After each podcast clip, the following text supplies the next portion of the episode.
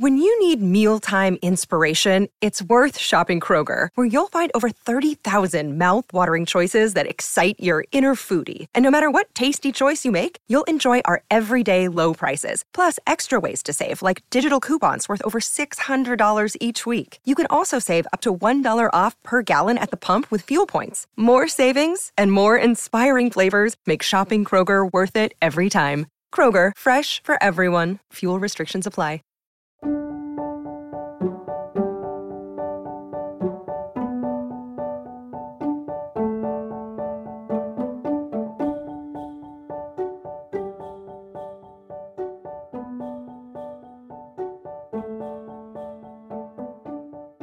Hello, everyone. Welcome to Revived Devos.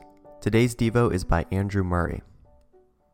In the three words the Lord uses ask, seek, knock a difference in meaning has to be sought.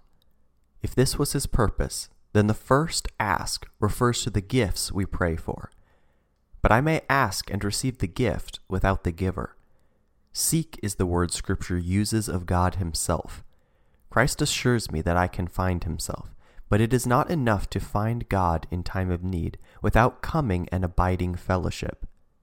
Knock speaks of admission to dwell with Him and in Him.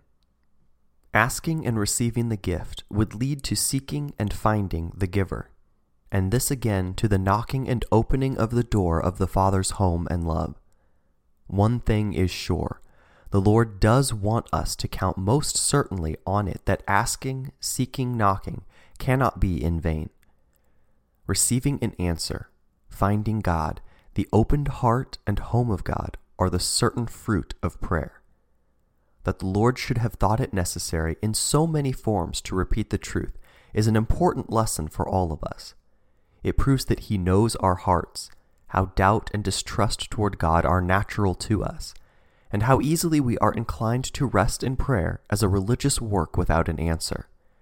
He knows, too, how even when we believe that God is the hearer of prayer, believing prayer that lays hold of the promise is something spiritual, too high and difficult for the half hearted disciple. He therefore, at the very outset of his instructions to those who would learn to pray, seeks to lodge this truth deep into their hearts. Prayer does avail much. Ask and you will receive. Or the certainty of the eternal law of the kingdom.